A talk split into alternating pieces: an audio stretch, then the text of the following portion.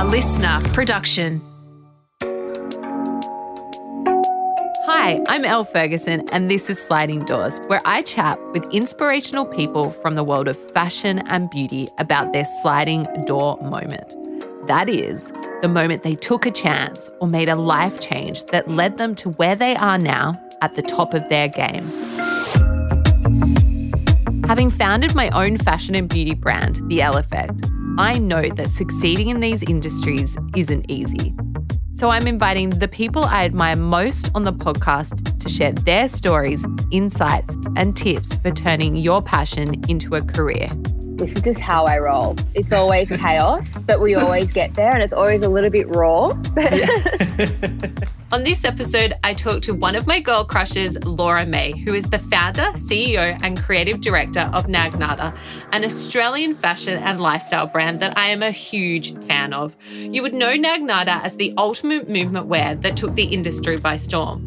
But I wanted to know how Laura May got her start in designing for brands, where she went when she took a break from the fashion industry, and how she reinvented movement wear with comfort and sustainability in mind. Your hustle workouts are great.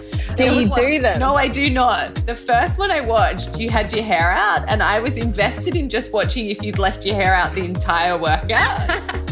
I first came across Laura May when I worked at General Pants many moons ago. She was the ultimate cool girl working for Ksubi and Insight. I wanted to know where she went, what did she do, what did she learn, and how she launched Nagnata. Honestly, our girls are obsessed with you. I think they're just going to die that we had a conversation together.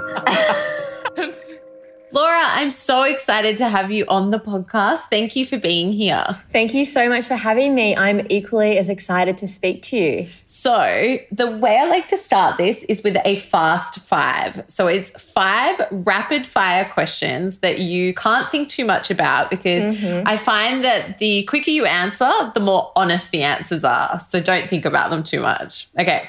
Last song you listened to?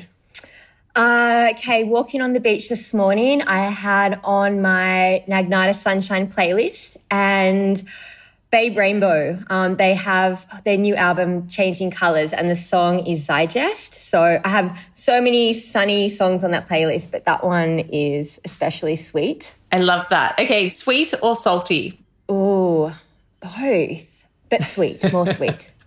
What's one thing I can always find in your handbag? Cacao chocolate, loco love.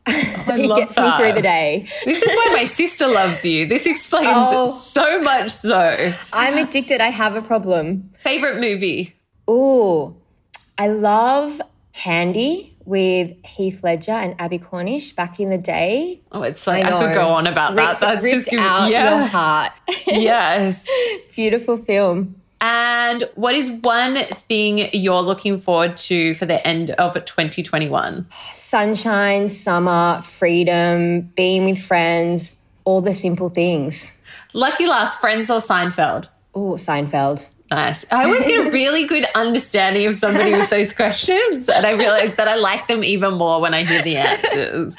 So, Laura, I actually had such a big girl crush on you when I worked at General Pants. No way. Yes, yes. You were like this cool girl that would just be like, you were in the industry, obviously, mm. and we kind of crossed over with a few things, but I just was like, you are the coolest chick I've ever seen. And then you disappeared, and then you came back and you launched a brand, and then you were this ultimate boss babe. And I'm here today to find out how it all happened. So, Wow, that's so. when you were at General Pants, I think I must have been at like Insight In, Ksubi, yes, right? In yes, that period. Yes. And then I literally did disappear. I had enough. So that's so interesting that you saw that drop off because I just, I got out of the industry for a year. Yeah. And then re-emerged. And we have, we've danced around each other and it's really like this podcast, we're going to get to know each other more, which I think is really cool. So if we go back a little bit, where did you start? How did you break into the industry? Where did it all start? Yeah, I mean, look, it was a slow burn, but it was also something that since high school, I was just really drawn to fashion and it was kind of my medium for expression without really even realizing it. You know, I made a lot of art and in art class, I was making these wearable art pieces and my teachers at the time were like, there's something in this for you. And at high school, I even studied fashion um, at the White House at the Yeah, time yeah, at yeah. school as a part of the HSC because we didn't have it in our curriculum at school. So I was really creatively focused and mainly interested in art, drama, English, and I didn't get a UAI. I, I kind of knew at like 16 Yeah. that I wanted to work in this this creative space and that I didn't want to go to university and so I started studying by year 10 and when I left high school I did TAFE for a year to get, you know, a technical understanding of Yep. patterns and grading and sewing and Oh, all wow. the things Yeah, that, yeah, yeah. that maybe are not the aspects that I'm great at, but it's like I had the creativity, I had the vision, I but you know, you need to know the technical. So I, I went off and did that and I lasted a year and from my kind of we did a show at the end of first year and with that collection like we made all our samples did a runway show and i presented that to Leona Edmiston because i saw Oh, yeah. like back in the time when jobs were advertised in the paper i saw like a tiny little thing advertising for a production assistant and i was kind of like oh i don't even like production it's like the Yeah. boring part of design i thought at the time um Yeah. but I applied for that job and I got it. And so I started working at 19 and that's kind of where it all started. That's amazing. How did you go from Leona Edmiston into like Insight and Ksubi? Because they, I mean, they're Mm. Yeah. such leaders in our Australian fashion landscape. And I remember it was the same when I was at GP. They were like the cool jobs. Yeah, they were the cool They were kids. It was a cool company. yeah. So how did you transition? Well, I mean, yeah, the Gorrow brothers I worked really closely with and Dan Single. Um, and they, yeah, they really helped shape and a lot of who I am as, I guess, a designer and how I work art and culture into my brand now. And they definitely gave me a huge opportunity. Yeah. I started there when I was 24. So there was five years in between Leona and them where I just worked for a lot of Australian fashion brands. Um, you know, I was fit modeling for Sass and Bide. I wow. did the three years at Leona where I went from production through to designing children's wear, helping with her ready to wear. And I went from working, you know, when the Australian fashion industry was all in Surry Hills, Kippax Street, and you're going to the makers and the cutters and the sewers. And then the whole industry shifted offshore, you know. So three years at Leona, I went from local to offshore development. So I was like working in China and it was really a, an education working with her. And that just put me in a really great place to work for a variety of other designers. You know, I worked for um, Alice McCall. She's been yeah. amazing. I do a lot of kind of maternity covers and shorter stints because that suits my personality. So Yeah. I'd step in and work for Alice. Um, In the production role, or were you no, so that was all design. Wow. I never went back in. I did production at Leona, and then every other role has been creative for me. So, Yep. And it's all been through word of mouth. I think anytime I actually apply for a job since Leona, I don't get it. I get the ones that people just come to me. It's been a very organic process in that sense. But I have worked, you know, I worked a little bit as a model when I was younger, so I had that kind of other experience on the other side of the camera and learnt quite young like how to create shoots and imagery Yep. and I would do some styling on the side and and the the opportunity with Insight and Ksubi came. I was over in New York and I was interning with Alexander Wang for a while. And Can we just talk about that for a moment? when that popped up, I was like, well, this I didn't know, and this is so Yeah. cool. Can we just talk about that? How did that happen? It was really cool. Again, it was back in the day when you could just email info at Alexander Wang and be like, hey, I'm interested to intern with you. Here's my experience. And I'd been in, I think I was in London and Paris at the time. So I was doing stints over at Central St. Martin. So in between jobs, I kind of have this thing where I work for a while and I do the nine to five, and then I feel really constricted and I have to get out. And I would go to London and do summers at St. Martin's just to keep Wow. up my kind of creative learning. And I love that school so much. Um, and I was over there, and then I went and did an internship in Paris with a illustrator and designer at the time, Lavisa Burfett. And I was in Paris, and I, I was going to come home, and I broke up with my boyfriend in Paris, and I was so heartbroken. And I was like, I'm going to go to New York. I just need, I need something there. Like, what am I going to do there? So Yeah. I literally just emailed info at Wang. And it's like those things that were meant to be. And they said, well, actually, our production manager is having a baby. We need someone to come in and do a maternity cover. Wow. So I went to New York and I, I had a, about a three or four month stint working with him. And I worked in production there and I was also doing fit modeling for him as well. So that was really cool being able to watch Yeah. his design process. And, you know, those companies over in America, they really are run by interns. It's back then anyway. I think maybe Yeah. laws have changed now, but there must have been like 30 groms like Yeah. running around um, the garment district and stuff. But I was really lucky to have an actual kind of role. And yeah, I was working for free. But at the end, for three months, ran out of all my money. My dad was like, "What are you doing?" Oh, I love that. And so I came, they offered me a job, but I literally had no money to stay in New York and um, felt like I better come back and see my ex boyfriend and what's going on. And so I thought I'll come back to Sydney for a short stint. I worked at the Ksubi store. I was like, I'll save some money. I didn't really want to be in Australia. I felt like I'd, I'd done that. I'd Yeah. worked for everyone. I wanted to be international and and it was working in the Ksubi store. I just got pulled into some opportunities with the boys. Um, first, just to do some like trend direction work for Ksubi because they had apples at the time, a friend of mine as well, and she was having a baby. So again, they were like, "Hey, Law, can you help shape the collections and just step in while she's Yeah. on maternity?" So I was doing that and. George saw all of my kind of concept boards and was like, hey, we actually need you to rebrand Insight.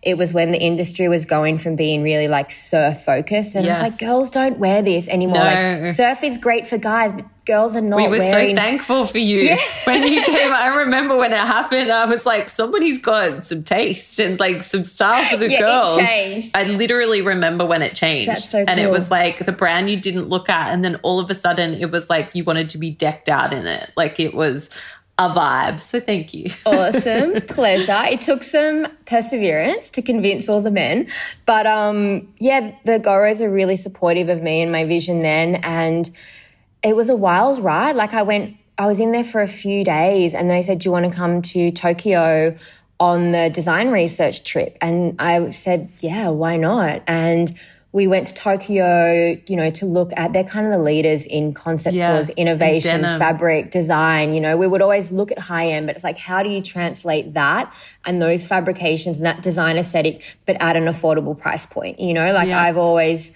been very focused on quality fabrications and I hate anything that feels cheap and isn't made from, you know, natural fibers or at least quality synthetics. Um, so we would go to Tokyo, then we'd go to Bangkok and we would do all of our vintage sourcing from the big vintage warehouses over there that were untouched. You'd be in like garbage bags full of vintage clothing. And you know, the vibe of that brand then was a lot of um, reinterpreted vintage t-shirts and denim workwear. So it was all coming from Bangkok. And then we would go to Hong Kong, China, and I would have references of beautiful fabrications and vintage. And then we would develop with the factories there and be like, right, how can we do this within our price point and How amazing. in, and just trying to make the brand, I guess, a little bit more street and cooler for what girls at the time wanted to wear, Yeah. which was a little surfy board shorts, you know? No. and I find it so amazing just to like reflect on that because I, I feel like you would probably get asked the question all the time as well. It's like, how do you do it? How do you make it? And I think Mm. it's so amazing to just hear the story of just hard work. You know what I mean? And like jumping in on those maternity leaves and just putting your hand up and working for free. It's like sometimes you've just got to keep going. There's no secret sauce. You've just No. got to keep going. And I think a lot of people now, it, it's changing so much that everyone wants everything quickly, you Yeah. know, and they don't want to Yes. work for it. And you would know, like old school in the industry, not that we're even that old, but there's such No. a generation Yes. shift now where people think they can just have it all. Or, you, know, you can start a brand straight out of school if you want, but just you learn from mentors and you So need to much. be humble and you need to be open. And like my training really came from all the incredible people around me and learning what businesses did well and didn't do well. Like you need to know business to survive in this industry. And I didn't study business. I learned it by being in business, you know? you can turn it on overnight, but it takes time to like learn the landscape, learn Yeah. what works. And it was funny because I was like, yeah, we've all been in the hustle. Do you know what I mean? Like, Yeah, and then there's substance, you know, you have something to fall back on. It's like foundation is everything in, in all of our platforms, in everything that we do.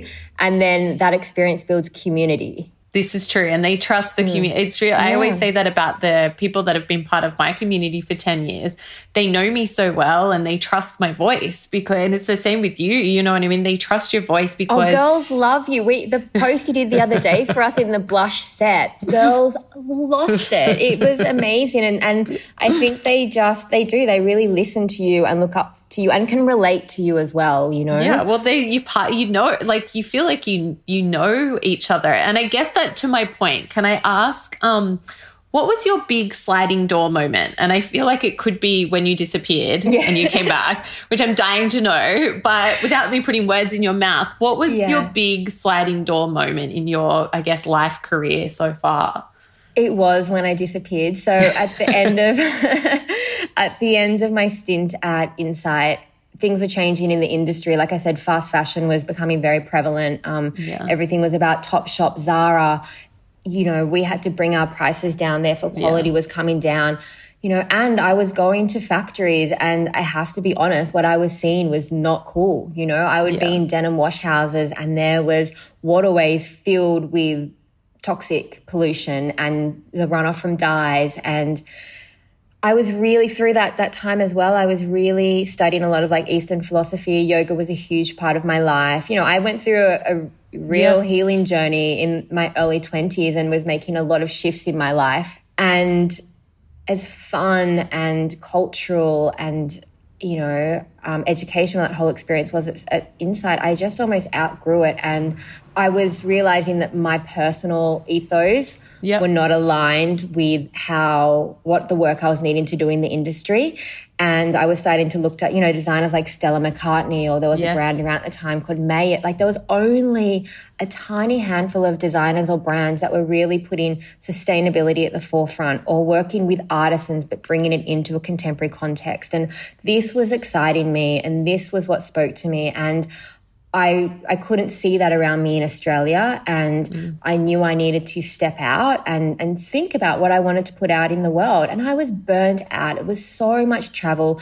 The amount of collections I was being asked to design, it was like four core collections a year, plus denim, plus swimwear, plus resort. Everything needed a theme. Everything At a price point. Right, At a price at, at a price point. Like it was too much. And I was doing all of that on the road and presenting it. And I just had enough and I couldn't do it. So I went to Mexico and I consulted for them for a while from there until it, you know, it just wasn't really working. And Why Mexico? well, I'd spent a lot of time in LA and Mexico was close to LA and I could go back and forth. I think Okay. you could only spend three months at a time there. So I do three months, go back to LA or New York, back to Mexico. Um, I was really interested in Mayan culture. Um, Yep. They've got beautiful textiles.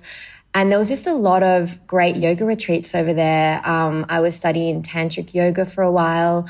My friends always laugh because they thought I'd literally gone and joined a cult. It was like, I don't think, I think we just, I don't even know if I had Instagram back there, but I, went into it. this place called La Pyramids and Yeah. went on silent retreat for weeks. And I, and that's where I started like drawing Nagnata. And I came Yeah. up with the first collection like in silence, but more just Oh, I got goosebumps at that. That's wild. Yeah, yeah. It just came from that time of reflection and yeah, really thinking about what I wanted to put out into the world and um, how my personal ethos and I guess like this Eastern philosophy would reflect into a business model. And Yeah. that's how, like, I knew how the industry ran, but how was I going to run my brand and how Yeah. would that work? Or push back on the industry. And I did like a year of writing before I even sent off a design or even thought about suppliers, you know? It Yeah. was just it was really good soul time for me over there. So um that's kind of Where you where the disappeared to. foundation. That's where I disappeared. It was amazing, and I've never had a time like that again in my life. It's Yeah. like if you, I always say to people, like if there's a period in your life where you can go and tap out and be indulgent, you know that is so indulgent. But also, I'd worked for eight years with not much Yeah. of a holiday or not much breathing space, you know. So that was my my gift to myself, and it's been about eight years since, and I've barely had a week off, you know. So it's like Yeah. you take that time when you can get it because it's gonna it's gonna set you in good stead for you know the next phase. When you kind of went through all of that, and even now, who supported your dreams? Like, who was your support system? Look, I think it's just friends and family, really. Like, there was this moment in Mexico where I had been offered a job in the States, and it was for a huge company, and it was designing also an active movement line because I'd kind of presented that I was interested in that, and they gave me this incredible opportunity. But you know, the negotiation was hard. They were not giving me much time to come back home to Australia. They were being really tough on a few points. And I, I was watching the sunrise one morning and I, I, it was such a defined moment for me where I said, I can take this job. It's great for my career, but am I going to be happy? And am I mm. going to be in an environment that I'm going to thrive and be able to do the work that I want to do? Or do I just like back myself and start this brand? And Oh, I love I- this. I love when you have that moment. and it was, I chose lifestyle Yeah. and health and happiness and independence over the security of a job, which would have been, you know, my key into the States that I thought I wanted at the time. And I called my parents. I hadn't been speaking to them much in Mexico, but, um, and yeah, my dad was so supportive and my mum too. And they said, you know, we'll give you some money to put into the business if and when you need it and they have been really supportive and you know i've paid back every dollar but i knew starting a fashion brand is expensive and Yeah. i think to have that support from them really helped me know that i'd be okay and and then it's just friends as well you know when i was developing samples i had all my friends wearing the nag prototypes to yoga and like oh, these yeah. thick knits that just i'd be in the studio not even focusing on my practice, just looking at them being like, oh no, like that knit's too thick. She doesn't Yes. look great in it or her Yeah. bum Where doesn't look Where did it come good. from though? Like, how did you? I mean, it's such an amazing brand and it's got such an identity and it's so different. You know what I mean? And Mm. I mean, how old is the brand now? It's about four years we've been on the market. Yeah. Yeah, and you still stand out and have your handwriting. But Mm. where did it come from? Like even just the weave and the print and the shapes. Like where did you pull? Like you don't have to tell me all your secrets, Yeah. but I just I find it amazing for people to do stuff that is so unique and it Mm. is so one of a kind. So I would just like to hear that.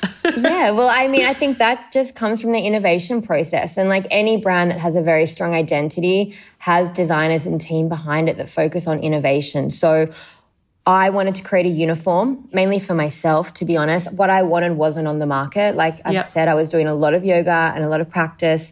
And I was always wearing vintage clothes or I was wearing like beautiful Italian knits because for me, Lycra clothing in the yoga studio, it restricts your breath and you're wearing synthetics on your skin as well. So it's like synthetics are derived from petrochemicals, petrol. So you're Yeah. putting that on your body. When you're doing practice, your pores are open. Like we're absorbing everything that's on our skin, you know? Yep. Clean beauty is such a big movement now. Why are people not thinking about clean clothes and fiber? true. So for me, I was like, okay, I need natural fibers in this clothing that I'm wearing to practice. I want knitwear because you can engineer to shape so you're not having material waste for the flatbed knitwear that. I started with. Circular knit, as I've got more performance, we've had to move on to circular and there is wastage in circular, but therefore that's why I've been really big on using merino wool, which is a renewable fiber to the highest contents that I can because most people use synthetics in that because natural fibers break. So it was like a lot of testing. yeah, and learning. Yeah, I was so much. I spent two years. So that time in Mexico, I spent two years developing, and that's when I moved to Byron um, after Mexico. And I spent two years developing and still working for other brands on the Yeah. side to to fund my development process. We love that. to try and come. Oh, you're hustling. you are hustle. you are hustling. I think I only started paying myself two years ago, to be Yeah. honest. Like people don't, it's so grassroots. Yeah. The f- time I was finally, I took myself on salary, I was like, oh my gosh, is this real? Now I've made it, you know? Yes, it's And, funny um, when everybody else gets paid by you. Oh, every, everyone, everyone. But I'm also like, shout out to my friends that, you know, would be my models and my photographers yeah. and, you know, like girls like you, you know, that didn't personally know me and have shared and posted about our brand, not paid because of love and support. Yeah. Like that's how Nagnata came about. And that goes to my sister. My sister was oh, obsessed. Oh, it was she, Lucy. She did it for me. And this is my shout out to her because she was like, you've got to see this brand. And I remember her going, paying full price. You know yep. what I mean? Yep. Loving it, living in it. And then I saw her wear it and I was like, dude, I need to be wearing what you're wearing. So it's, it is, it's a testament to your brand because thank you. It, again, it's one of a kind. And just hearing those facts of things you want to implement into your business. Yeah. Do you know what I mean? I yeah. think so many people now are like, I want to create a fashion brand. And why like why are you doing it? You know, That's it's like it. you yeah. have to ask, why do I want to put this out into the world? And you, that people forget the purpose, and the purpose is I want women to put on our clothing and feel amazing. I don't want them to feel like their bits are hanging out. I want them to feel held and chic and have classic lines and fabric, you know, thick enough or quality fabric that's going to hold you and shape you and feel breathable, but also not look like everyone else in the studio. You know, like I've said, yeah. I've always had a, a love of expression through clothing, style, color. I haven't wanted to look like anyone else. And I want to give women the confidence also to stand out and not look like everyone else. Like, why? I wear black sometimes, but I don't want to always wear black in the studio. You know, yeah. when I'm wearing black, I don't want to be that seen. I want to feel more understated. When I'm wearing reds and yellows, like I, I feel strong and vibrant, and it's it's giving women the confidence to own that and kind of shine and, and stand out. So you know that's a lot of what goes into our design process is how are women going to feel in this and and giving them a uniform it's like I worked a lot of retail when I was younger as well. And yeah. I always found I was always put in the change rooms because I loved yeah, dressing people. I loved, yes. I didn't even like to sell. I was, if it's women didn't look good, I'd be like, yeah, I'd be like, mm, babe, that's not for you. like, not your best look. Yes. Um, but you know, I loved seeing how women felt when they put on something that they looked great in or felt great in. Like that's powerful. So yeah. it's like having that love for empowering women through clothing. And, you know, so many people think fashion can be fickle and no substance, and it can, but there can be substance and yeah. depth and empowerment and art and all of those things if you choose to build your brand in a way that has them kind of at the foundations. When did it start to get momentum? Because mm. I hmm. feel like it was a little baby. Yeah. And then all of a sudden it was like, boom, I'm here. Yeah it went really quickly. So it was a baby when I was working out of India and working with like artisan textiles. Everyone was like, oh my gosh, Nagnata went from being really bohemian yeah. and artisan to super contemporary. And for me, it was all of that contemporary knitwear was in the works. But like I said, it took two years. And yeah. I, I was over in India working on artisan projects, which is another love of mine and really the foundation of the brand. And that was gaining momentum and following because it was quite unique with all of these upcycled textiles. And then I launched the movement line, Movement 001, all organic cotton, engineered to shape, no yarn wastage. And everyone was like, what is this? Yeah. And it was only online. Vogue picked it up, didn't they? Vogue picked it up, but Net-a-Porter was actually, to be honest, the first big win that we had. And wow. I launched it online and I took a real, you know, this was a real risk. That's where all my capital went um, from yep. my dad. I put that straight into production. Wow. And I put launched the collection online. My friend Akila photographed it. It looked amazing, but it was a it was a slow burn. And then so we had it online and I went and did a sales tour. So I went to New York, Paris, London, okay. and I was reselling the collection that I already had online. And hoping that people would just buy indent, stores would buy indent. Uh, and yeah. then I met with a Net-a-Porter buyer in London. The Woolmark company kindly offered me their offices because I'd started doing some some exploration with them on merino wool. And yep. they said, look, Laura, you can do some showings from our office. They were so supportive of me at that time. And, and the Woolmark company, shout out to them, have helped so much yep. with, you know, supplier contacts and education and just support that you need. Yeah. And I showed Net and they loved it. And I I went to Berlin like the next day and this order came through, like a hundred grand order. Wow. And I was like, Oh, okay, cool. Love that. Thank you. Um, do you think you could reduce the order and maybe just take all my stock, but can you just take what I have? And they're like, that won't go across our three DCs. Like, you need Oh, to wow. reproduce for us. And I was like, where am I going to get the money? It was a huge investment. What'd you do? Well, we I loaned some money and my sister also bought in at this time. Oh, so I had so she kind of bought in and and put cash into the business and now she's my business partner. Oh, amazing And so, you know, she's been incredibly supportive. She saw Yep. the potential of the brand and me and was also like, okay, Laura is terrible with money and needs help. and and so we produced a collection for Net, the same one, Movement 001, and they were like, Yeah. we don't care that it's already been on the market. Like this is great.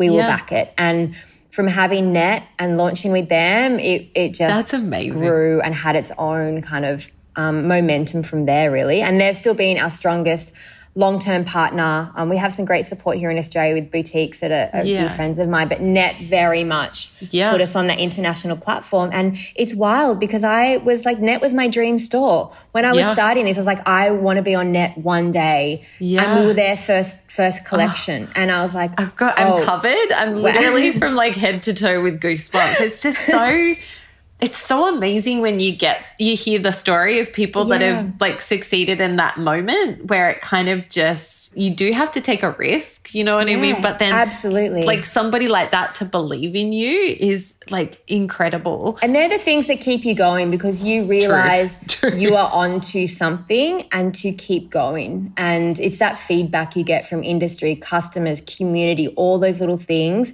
keep you going. Otherwise, Well, that's what I want to ask about because we often ask about imposter syndrome, or you probably have to hear a mm-hmm. hundred no's before you get a mm-hmm. yes. Mm-hmm. Was there a point where you kind of were like, it's not going to work, this is too hard, people don't get what I'm going on about? Was there a point in your Nagnata journey that that kind of happened and you had to push I think through? in the development process, because everyone I spoke to was like, knitwear in the studio? yeah. that I don't get it, Laura. And Yeah. I I was digging deep inside me to like have that self belief and that was a risk. It was such a risk and there was so much anxiety. I remember so many tears like through all of that period Yeah. being like what am I doing? I could be working for a great brand right now just cruising. But, you know, the that kind of drive and and vision inside of you is what you need to have to try anything new and and, and really run a business with integrity, Yeah. you know, or, or resonating with your truth. And um, so yeah, there was there was a lot of periods, but I think once it once it was online and once it was in stores, I knew that um, people wanted it. It was now a matter of refining the quality, refining the fabric, focusing on innovation, like and just you know kept going with that process, which really is never ending. And now now suddenly all these brands are doing knitwear in the studios. You know, I was gonna real- ask it. I was gonna ask about. I was gonna dabble on that and just wanted to get your opinion because I think what's interesting when you are a leader and you do start something new, and Mm. when when it succeeds, other people kind of pop their head up and go, "Oh, if they're doing it, I'm going to do it," but they never do it with the same integrity.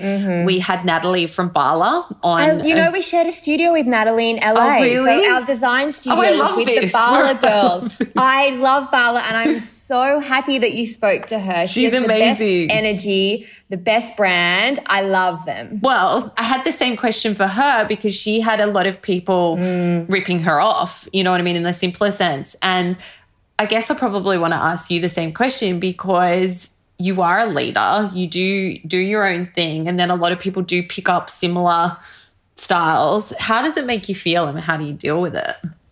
Oh, I used to get so angry about it. And, you know, I don't know if you've seen, but I have called out some of the Yes. worst ones that have very high profiles and like Yes. all these media channels picked it up. And I realized that was a bold thing to do. And I was completely supported by the industry, but it also was a lot of, you know, it's It a takes lot of it out of negative. you. it's a lot of negative energy, you know? Yeah. But it's also important. I don't regret calling out the ones that I've called out because I know I've been right. I would buy their samples, put them on top of mine. They would measure to the millimeter. It's the same knits, but in a visco. So they do it in a cheaper yarn.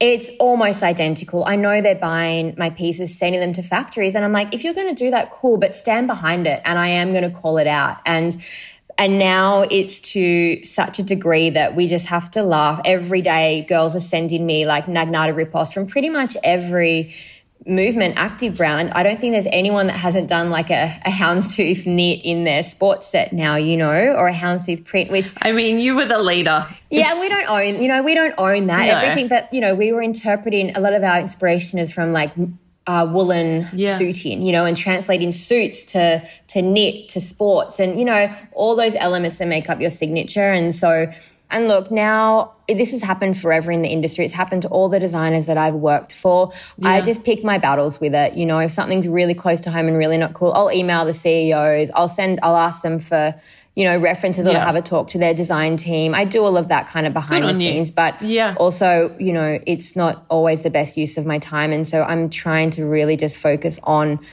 innovation and moving forward. I think that's amazing to hear because you can sit in that negative space. And Natalie mm. actually said the same thing. You know, mm. at the mm. beginning, it's very emotional, it's very mm. triggering. And then you realize how much space it takes up in your mind and yeah. your body. And you kind of got to make the choice whether you want to focus on that or you want to focus on moving forward and what else you can do. And it's great to hear that you're there. Yeah, everything has resonance, right? Yeah. We find our community is so loyal to us and they're connecting with something deeper than just the product.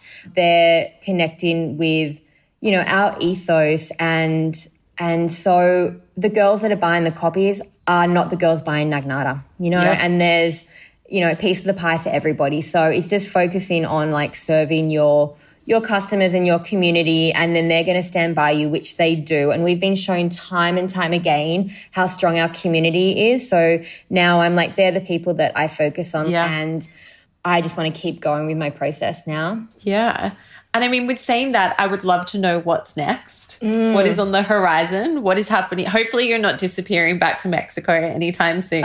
I would love to disappear for a little while. It'd be really nice. But you can't. You can't. We I need can't. you. We need newness. We need new. I know. Well, I've just we've hired a lot of new team. We've grown so much in the last year or so, and I feel really supported now, which is nice because I can start to focus back on bigger projects rather than you know just the day to day and HR and all the business aspect really takes over. And I'm looking forward to getting back into the creativity and we are working on some special projects. Like we've launched Everything Comes from Country, which I might just give a quick kind of mention yeah. to. But that's a project, a charity project with Children's Ground, which is raising funds for a community in West Arnhem Land. Um, we really want to give back to community. And yeah. I think, you know, we're so privileged to have a brand that is successful and, you know, we really want to have a positive impact and, and give back through arts and, and fashion and so, yeah, we're working on more philanthropic kind of projects. I can't say too much. Um,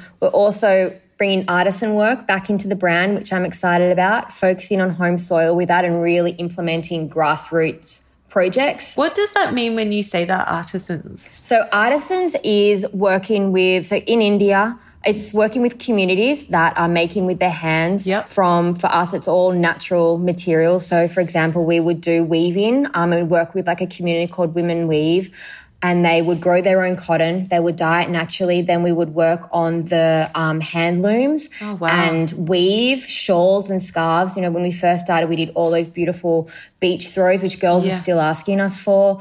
Um, other times I work with, you know, I would go out to um, Bhuj in India and work with like Rabari tribes and and using oh, their amazing. discarded clothing, re, yeah. like reappropriating that into, um, we did clothing and bags. Now in Australia, we want to work with Indigenous communities and I don't want to reveal too much about the product lines that we're thinking, but no, no, no. you know, it's working with communities that still work with their hands with traditional practices. That's incredible. And then translating that into a contemporary context yeah. because I think there's a lot of power in, you know, charity is great, yeah. but how can we provide work and economic opportunities yes. like business, business to I these less privileged communities and through craft and arts, which we all have an appreciation for and we have a platform. So having that connection to provide work and, you know, these are all, all pieces that have such emotional connections and special processes that I love. So yeah. to allow Nagnata to help contribute to that, um, is something that we're really passionate about. That sounds amazing. And that's why I think when you buy your pieces, there's so much more than just a jumper or an amazing dress or a cute pair of bike pants. There is, you do feel that with, I, I actually didn't even know that. You know what I mean? And you do, yeah. you feel it without actually knowing it. And I think mm. we're a lot more conscious shoppers now.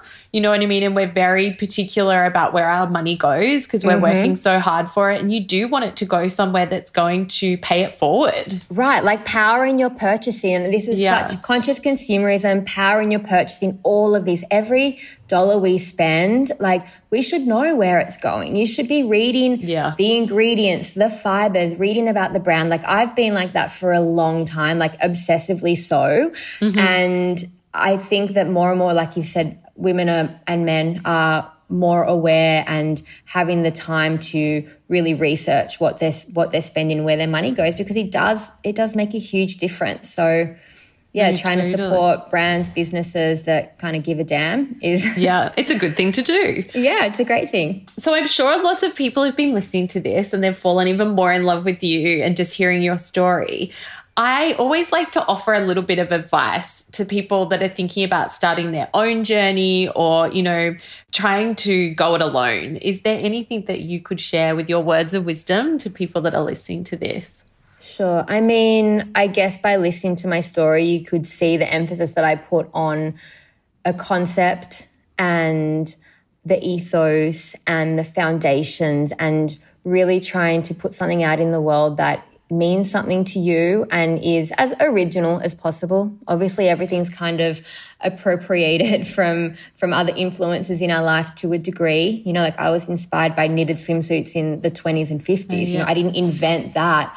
I, I found these swimsuits and I it gave me an idea of how to create this kind of contemporary uniform for it. And Yeah. I just think it's about spending that time to because this is going to be a huge part of your life. Business becomes your baby. There are so many sacrifices that you make and you have to love it, live it, breathe it. And and also something that you're going to be interested in in five years, 10 years time. You know, for me, I definitely have focused on creating a uniform that I will want to wear, you know, well into my 40s and 50s and 60s. And we do have that customer. Oh, and they look amazing. Oh, they look incredible. There's some of them pop up and I'm like, I need all of that. And that's how I want to exist. You do it so it- 100%. And you also are very size inclusive. I just have to say, I know a lot of brands are very much trying to do that now. I feel like you mm. guys were doing it from the get go.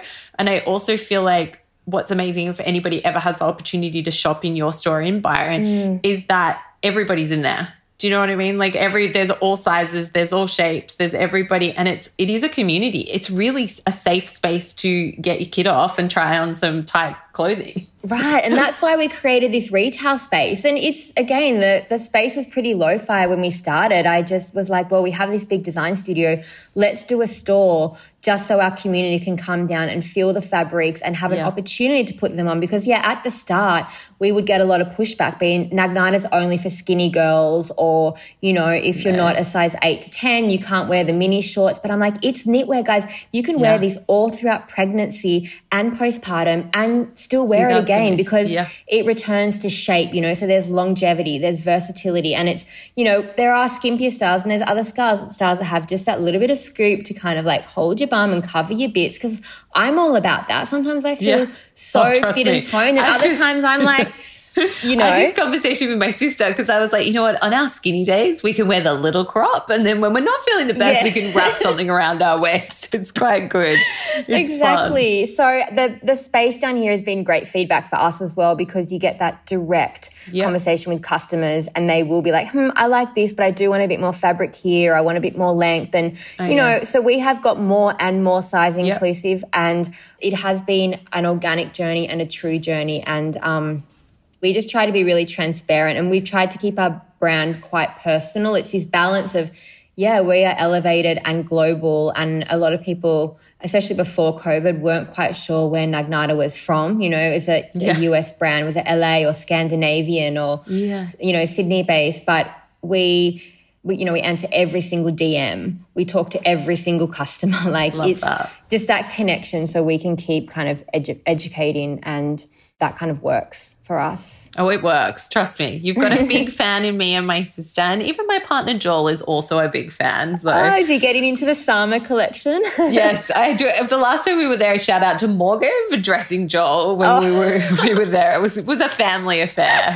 but I love. I know getting the boys yeah. now into Nagnata yes. is the next thing. They've been like, yeah, but it's good because it's a universal wardrobe. Yeah. This is my thoughts. Is this everybody is can wear it. it. Yes. This is the whole thing. Like, I want the boys were. We have had a lot of guy friends that were borrowing the women's knits, but they were like, "Oh, I need a bit more length, or the neck's a bit high." So yeah. it was actually guys asking me, or, or, you know, Bay Rainbow that I mentioned earlier. They were wearing us on stage, and those boys loved it. And Love so that's why I was like, "Oh, actually, this is not too forward for the men. The men want something a little bit different, but still yeah. classic." You know. Yep and then you can share your wardrobe and that's even more versatile. And everything's like cost per wear you know? Like the more 100%. you wear it you know that's a big aspect of sustainability as well. Like you can make something of the most kind of natural fibers and low impact manufacturing kind of process but is it just going to sit in your wardrobe forever? You know no. like you, how much are you actually wearing it and getting use out of it? So that's um yeah a very big consideration of ours. We love that.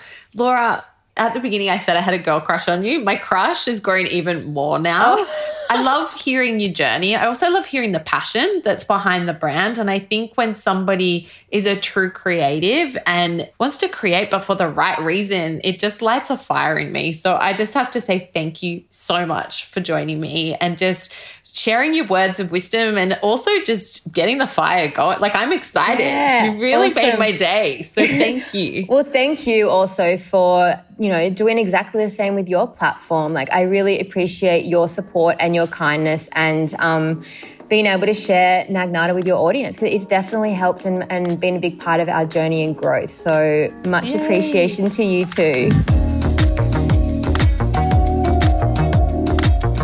Sliding Doors is hosted by me, Elle Ferguson, producer Tina Matalov, audio production by Darcy Thompson, executive producer Jennifer Goggin, and a special thanks to my manager Camille Toulouse for always being a fresh pair of ears on each episode.